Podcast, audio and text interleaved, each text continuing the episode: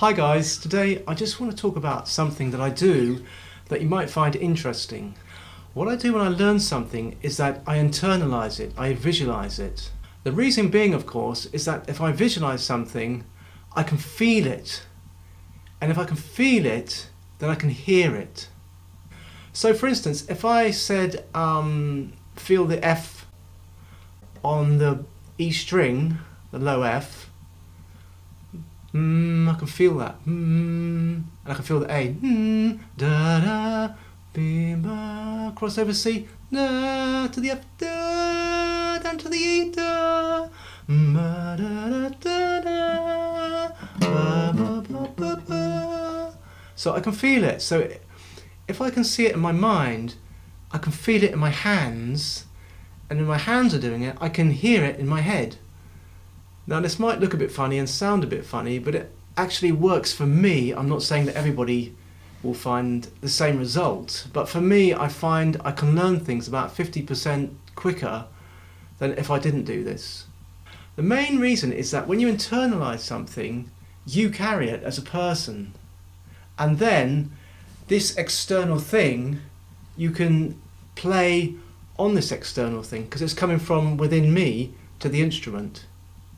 What I learned from teaching is that most people, when they learn guitar, will pick the external instrument up, look to the fingerboard, try to remember or see it on here, then put the instrument away, come back to the instrument, and it's forgotten. And I used to find this a lot because if you just look at the board, you're just putting it in this external instrument and then expecting this to do it for you.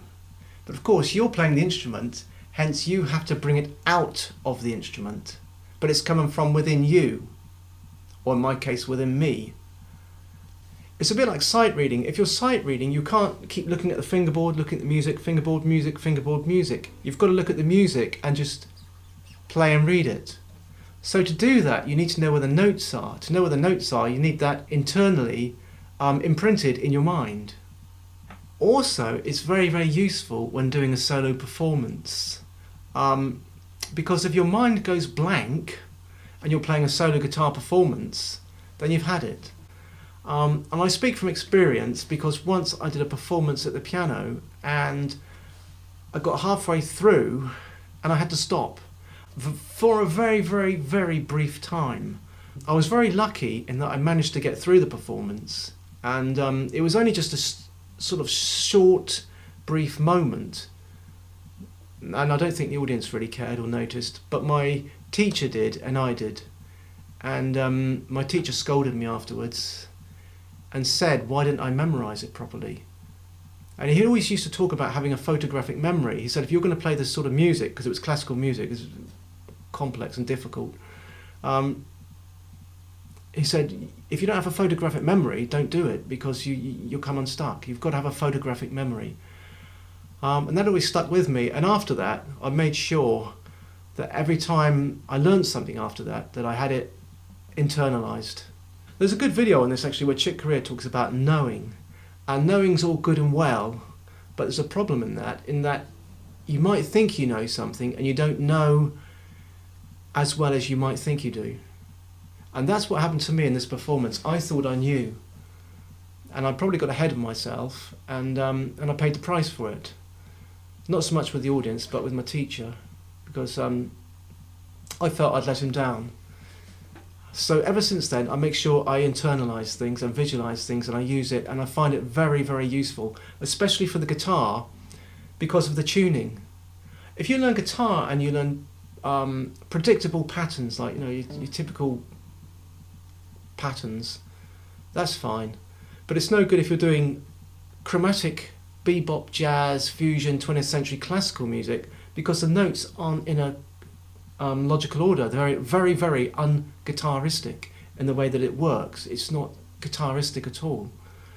So for the things that I learn, I generally visualize so I can see the notes on the board, and, I, and if I can see them, I can feel them in my hands, then I can hear them in my head. And then when I come to the external instrument, I can enact it quite easily. So I would say that visualizing contributes probably to 50% quicker learning curve for myself. So anyway, that's just a quick video on how I learn things quite quickly. Um, and it's how I learnt really to sight read at the guitar because I found it very difficult because of the tuning and where the notes are. Because if you're in one position and you make one change, like let's say from this to this B here, or this B flat, suddenly you're out of that position. And if you don't know these notes like the back of your hand, in terms of sight reading, you'll just be lost and you won't be able to carry on. So again, it's the same sort of principle as sight reading. And um, I found it helps. I found it easy to do. I find it helps me, and um, it makes me much quicker and more prolific at um, learning music. Really.